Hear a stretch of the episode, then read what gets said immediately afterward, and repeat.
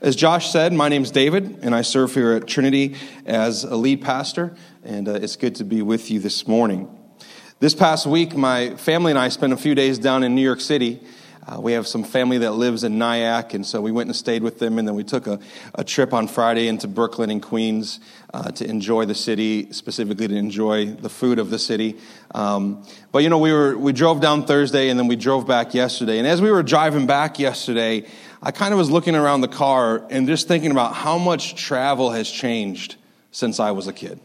So I'll turn 40 next month. And so it's been a little while since I was the kid in the back seat of a car, but it was very, very different when I was a kid traveling.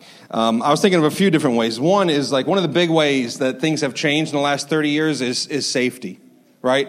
We're a society that's obsessed now with safety. I think you're supposed to sit in a booster seat till you're about 35 years old. I mean, that's what it, that's what it feels like. But uh, we have all uh, different ways of protecting our children from rear facing. Uh, it's just a scam. It's a scam because they make you like, you got to buy like six of them by the time your kid is seven years old. So there's rear facing, there's front facing, and then there's different boosters. And so one's with backs, one without backs. And man, when I was a kid, it was just like, just, we just got thrown in the back. I mean, we used to have this brown conversion van, all carpeted on the inside, no seats in the back. We were just bouncing around back there like a pair of dice on a craps table or something. They're just like throwing us back there and just like, just, just survive. And here's a throw up bucket. Like, that was really the extent of our safety. And now there's so much safety. Uh, another way that our traveling experiences have changed is the way that we get directions. How many of you remember going to AAA to get what was called a TripTik? A TripTik and it was one of these books that you had to kind of flip through and they would use like a blue magic marker to kind of show you this is the best journey from New York to Virginia Beach. And as they were doing it, they would say, I think there's construction here, so I'm going to take you this way. They're doing their best. But now, uh, nowadays, thank God, Google Maps. I mean, it's amazing. It will tell me if there's an accident five miles down the road and reroute me like that. So uh, directions have changed. And how about this is probably the biggest one. How about the way children entertain themselves when they travel in cars? Uh, nowadays, it's like I look back through my rearview mirror and my girls have their headphones on, iPads, iTouches. Uh, they got the internet in the car. I mean, they're connected to the entire world. When I was a kid, it was the most isolated place in the entire world, in the backseat of your parents' car traveling somewhere. We used to have to come up with games like, how many of you remember the alphabet game, where you had to find the letters on other uh, cars' license plates or signs, and you try to go from A to Z as fast as you could, or I spy something blue, or I spy something green, or uh, all these sort of games. Mostly we just were trying to stay alive, bouncing around in the back of the car. But traveling has obviously changed quite a bit over the last 30 to 40 years. This morning, we're going to look at a psalm that was written for travelers, written for travelers thousands of years ago. And it's a song that these travelers would have sung. And they didn't sing this song just to pass the time. They would sing this song for the exact same reasons that we just sang the songs that we sing. They would sing these songs for the exact same reasons that we stand and sing every Sunday morning. We stand and sing every Sunday morning, number one, to remind and strengthen our hearts of what is true. That's one of the main reasons we sing. We also stand and sing to rehearse and remember God's faithfulness. And then we also stand and sing to celebrate God's ongoing and future work in our lives and in the lives of those that we love. And so here in Psalm 121, now Psalm 121 is, is one of 15 Psalms uh, that begin in Psalm 120 and go through to Psalm 134 that were used by Jewish pilgrims as they traveled to Jerusalem. And these 15 Psalms were known as the Songs of Ascent. The reason why they were called the Songs of Ascent is because the city of Jerusalem is located in a plateau in the Judean mountains between the Mediterranean and the Dead Sea at an altitude of about 2,500 feet. So that's about a half a mile up. Jerusalem is about a half mile up on a plateau. And so the Jewish faithful would travel and they would sing these songs as they would go up the road, up the hill to Jerusalem. And that's why it was called the Song of Ascent, because they would ascend up the hill to Jerusalem. And the reason why they were traveling to Jerusalem was because they were going to worship at one of the three pilgrim feasts the Passover feast, the Feast of Weeks, which we also know as Pentecost, or the Feast of Tabernacles. And this journey This road up this hill was a journey that could be filled with great danger, certainly with the risk of exhaustion, exposed to the heat in the Middle East, and plenty of reasons to turn back. And so they would sing these songs to strengthen their hearts. And the truth is, this morning, is that every single one of us is on a journey, aren't we? We're journeying through life. We're journeying through situations. We're journeying through seasons. And just this week, I was reminded even of people in our own church who are in difficult moments in their journey. This morning, as we're gathered together, there's a young couple in our church who had a little baby girl 10 days ago, and they're up at Golisano's right now because she's uh, not keeping anything down. And so the doctors are trying to figure out how to best help this little girl. There's another couple in our church uh, who are in a hospital. They were traveling out west. They're currently in a hospital in Cleveland, and the wife is facing a myriad of physical challenges. There's a single mom in our church who just recently received a very difficult medical diagnosis. These are real things happening in real lives. And that's just medical stuff. There's emotional challenges, there's financial challenges, there's uh, relational challenges. And when we are on this journey, we need strength. We, we, we need hope. We need joy because there are dangers around us. There, is th- there are things that exhaust us, and there are reasons to want to give up and turn back. We need strength. And so when we look at this psalm this morning, here's what I want us to keep in mind. This psalm that gave strength to travelers thousands of years ago will give strength to your heart this morning. And we're going to learn three things about our God. And here's the first thing that we learn from Psalm 121. Uh, and jo- Joel read this for us this morning that God is our maker. He's our maker. Let's look at the first two verses of Psalm 121. The psalmist writes uh, in verse 1 I lift up my eyes to the hills. From where does my help come? My help comes from the Lord who made heaven and earth. Well, why is this traveler lifting his or her eyes to the hills? There actually are two possible explanations. And different commentators feel differently about this. So I'm just going to share both of them with you because I actually think they're both helpful. Some commentators say, well, when the psalmist lifted up his or her eyes to the hills, they were looking at the hills as a possible source of refuge and strength. They're saying, maybe in the hills I will find strength. And so they lifted their eyes up to the hills and say, is that where I will find my help? And then other commentators say, no, the hills would have represented danger. Would have represented a difficult journey. It would have represented robbers and heat exhaustion and all sorts of things awaiting them. So they were looking up not as a source of refuge, but as a source of danger. In other words, the psalmist is either looking at the hills and saying, This is the place where I will find help, or he is saying, This is the place where I will need help. And the truth is, is that in our lives, we're often lifting up our eyes and looking at that. But here's the danger we often get overly focused on either the problem or on false sources of hope. Because the hills themselves couldn't do anything. That's why eventually you see he moves on from trusting in the hills to trusting in the God who made the hills.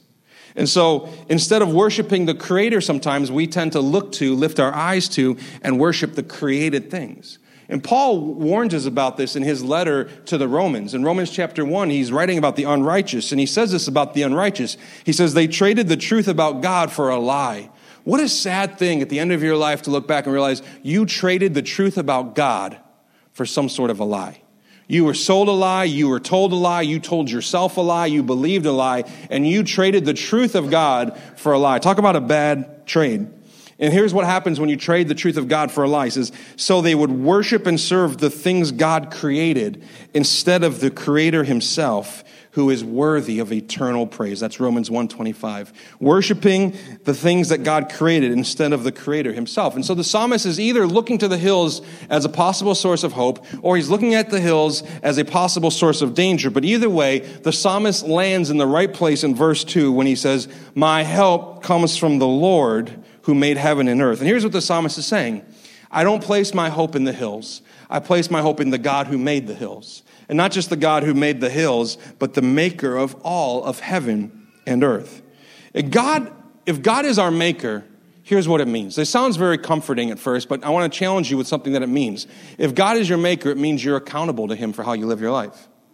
If God is our maker, that means He has a design for our lives, a design for who we are, a purpose and a plan for who we are. We didn't make ourselves, He made us. And so now we don't set our own rules in place. We're not self made men and self made women. We've been made by God, and so we have a creator that we are accountable to, that we will answer to. But God being our maker also means this that we have to look to Him to really understand this world and to really understand ourselves. You and I can't make any sense of ourselves or our lives or our world apart from God. But isn't it true? So many people try. So many people try to look to other things to make sense of life. But God is our maker, He is the creator. He is the only one who can make sense of our lives and this world. There's a new show on NBC called Making It, and it's hosted by two very funny people, Amy Poehler and Nick Offerman, who were acted together in a comedy years ago. But uh, the whole premise of the show is it's kind of like if you're familiar with the great British baking show or really any of those cooking shows, it's that sort of a premise. It's a competition, it's a reality show. But instead of baking stuff, they're making stuff, and it's a crafting show. So it's like uh, some of them are woodworkers, and some of them are good with paper, and some of them are good with, with cloth or with thread. And so every episode, they're given an assignment. They have to make a craft, and then they're judged on it, and each week, one of them is eliminated. Now, that's my wife's dream show. Because my wife, if you don't know this about Erin, she's very good with crafts and she's very artistic. In her previous job, she was a framer at a high end store in Manlius, and so she loves that sort of stuff. And so we watched this show together, and I look, I like to look at her sometimes during the show because she's so into it. She's just like fat. I feel like that's how I look when, when we're watching food shows. Like, I feel like when she looks at me, and there's this mixture of desire and interest and intrigue and uh, covetousness. You know, I like, I feel like that's all kind of washing over my face as I'm watching shows like Chopped and Beat Bobby Flay. So, but I see that on her face. So now the foot, the shoe's on the other foot. So I, I see like it's so interesting to her. And the, they, every week they create two different things. And then the judges come in and look at what they've created, and the creator explains to the judge what they've created. Even though the judge are technically the experts in the room, even though the judges know more about crafting and, and, that sort of stuff than the actual creators do, it's the creator who explains the creation. Why? Because the creator knows best. The maker knows best as to what the intent was, what the purpose is, how it functions, what it all means. And this is true with God. God is our maker and our creator of all. He knows best. He knows best and he loves best, so we can trust him on our journey. He's our maker. Okay. Second thing we see in this text is that God is our helper. Uh, let me, again in verse 2, it said, My help comes from the Lord who made heaven and earth. Now look at verses 3 and 4 with me. He will not let your foot be moved. Another translation say, He will not let your foot slip. He who keeps you will not slumber. Behold, he who keeps Israel will neither slumber nor sleep. God is our helper. You know, many years later in John chapter 14, when the Son of God, second person of the Trinity, Jesus, is getting ready to go to the cross, be resurrected, and ascend into heaven, he comforts the disciples who are very frightened by the fact that he's leaving them by saying, If I go, I'm going to send another and he sends the Holy Spirit. And he calls the Holy Spirit our helper. And so we have this in the Old Testament, we have this in the New Testament that God is our helper. Now, there's a problem with the word helper, because a lot of times when you and I think of helper, we think of sort of like lesser skilled sidekicks, right? People who sort of come alongside us and are supposed to be helping us. I think of my daughter sometimes trying to help my wife bake. They want to help, but it slows her down. Or like for me, like I'm not huge into video games. I'm not a big video game player. In fact, I only have one video game that I ever play and it's FIFA, which is a soccer game. I, I love playing soccer, but my girls are now at the age that they want to play with me. They want to quote unquote help me beat the other team. But I know that if I let them play, it's not going to help me. It's going to hurt me because they don't know what they're doing. They don't understand the game. They don't. So they're like wanting to help daddy. So what I do, don't tell them, but what I do is I take their, I take their, I take this terrible. I take the I take the plug on their controller and I put it under the console instead of into the slot.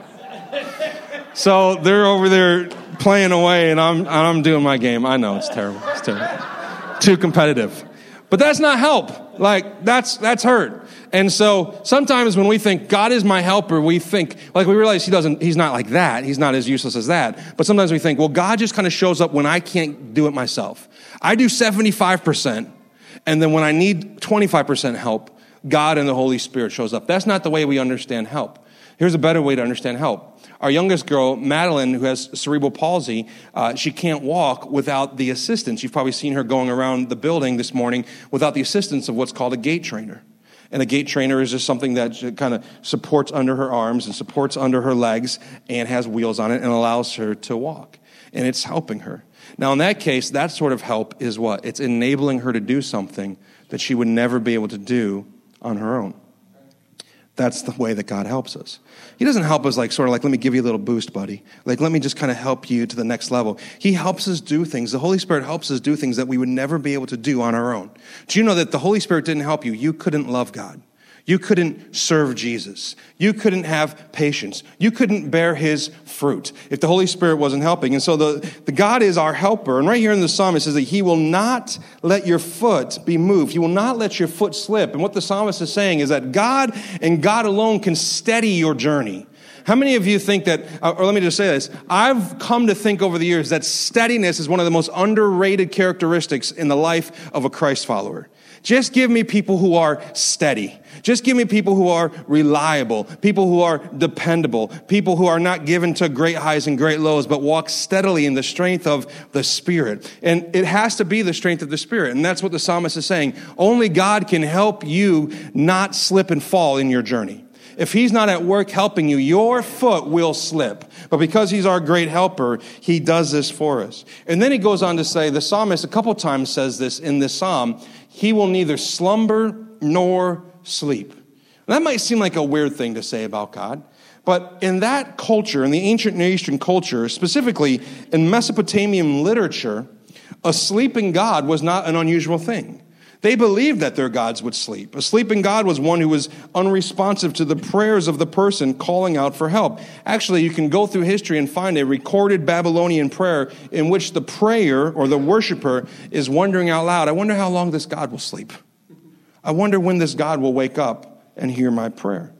In fact, yeah, in 1 Kings 18, there is a, a really fascinating story where God's prophet Elijah has this showdown with the prophets of Baal.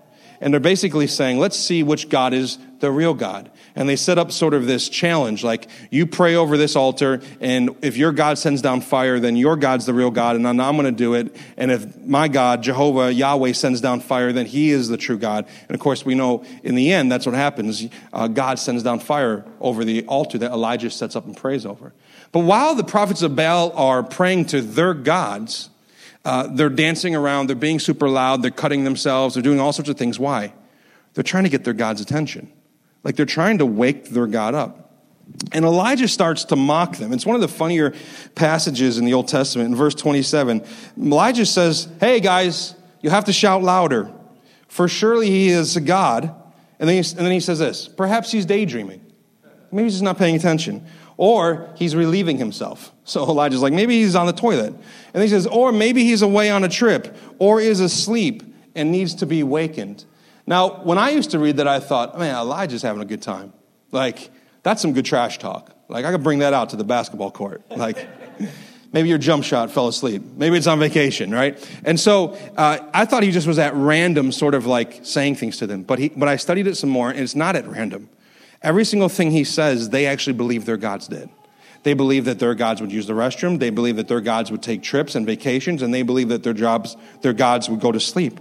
And so he's mocking their gods based on their actual beliefs. So here's what this means for our psalm this morning. When the psalmist says that your God will not slumber nor sleep, he isn't just expressing a truth about God, although he is. He's also exposing all the other gods for what they are ridiculous, worthless, unable to do for you what they say they can. And the Word of God and the work of the Spirit has the power to do the same for you and me today, Amen. to expose the worthlessness of our idols, all the other things we put our trust in, all the other things we put our hope in, all the other things we look to for meaning and for value and for identity. They promise one thing, but they deliver another.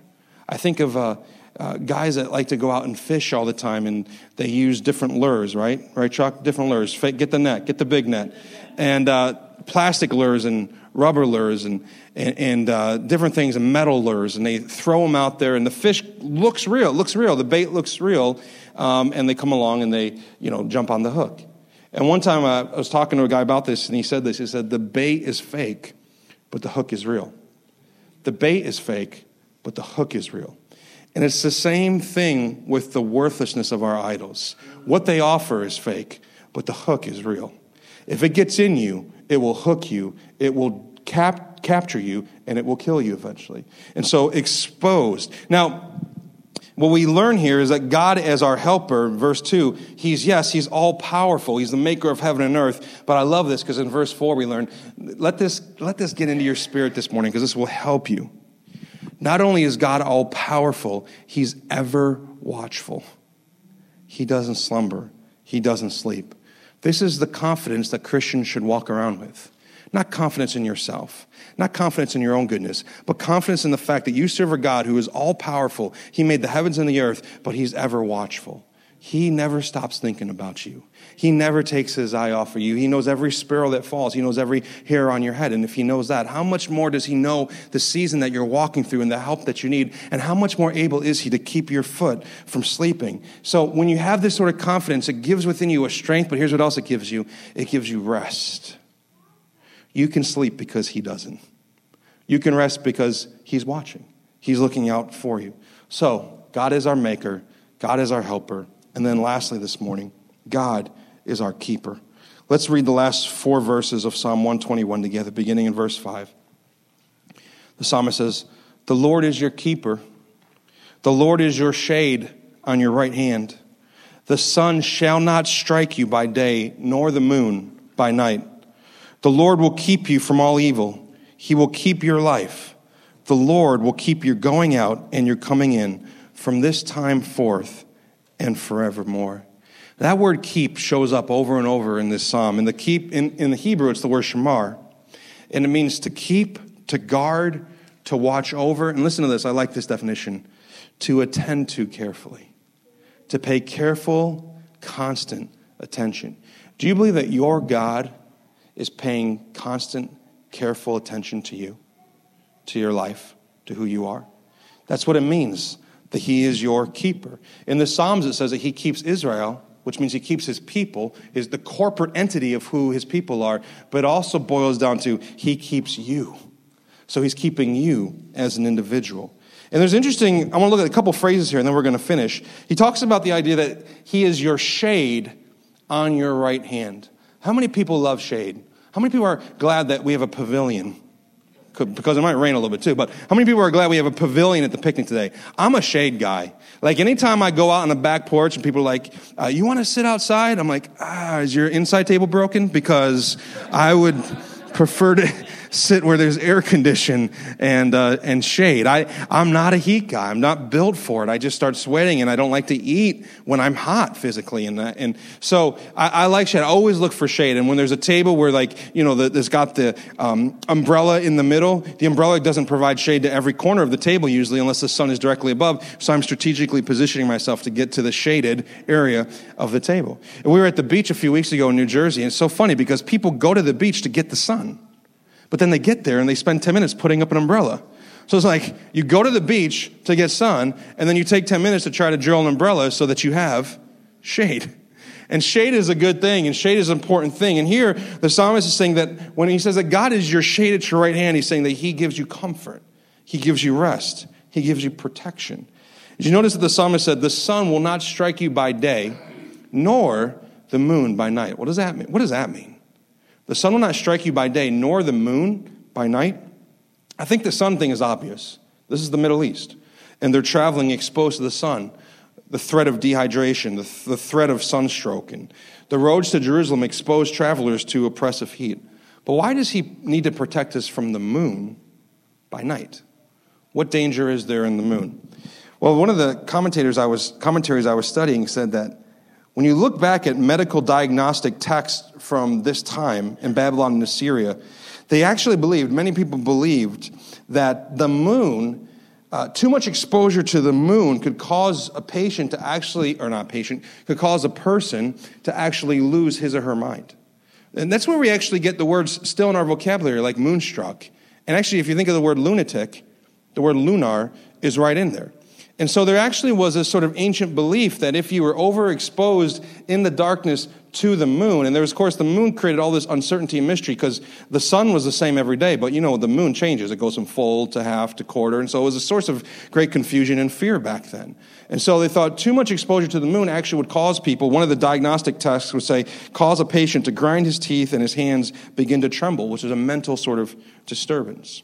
So, what we can see in this text is that God here is saying, I can keep your body and your mind. I'll keep both. I will keep the sun from affecting your body, but I will keep the moon. And even though it was more of a superstition than an actual reality, I will keep your mind. God cares about and keeps all of us mind, body, soul, spirit. In fact, in verse 7, when it talks about him keeping your life, that Hebrew word means the whole living person, all of you. And then I just want to point out one more thing. In verse 7, it says that the Lord will keep you from all evil.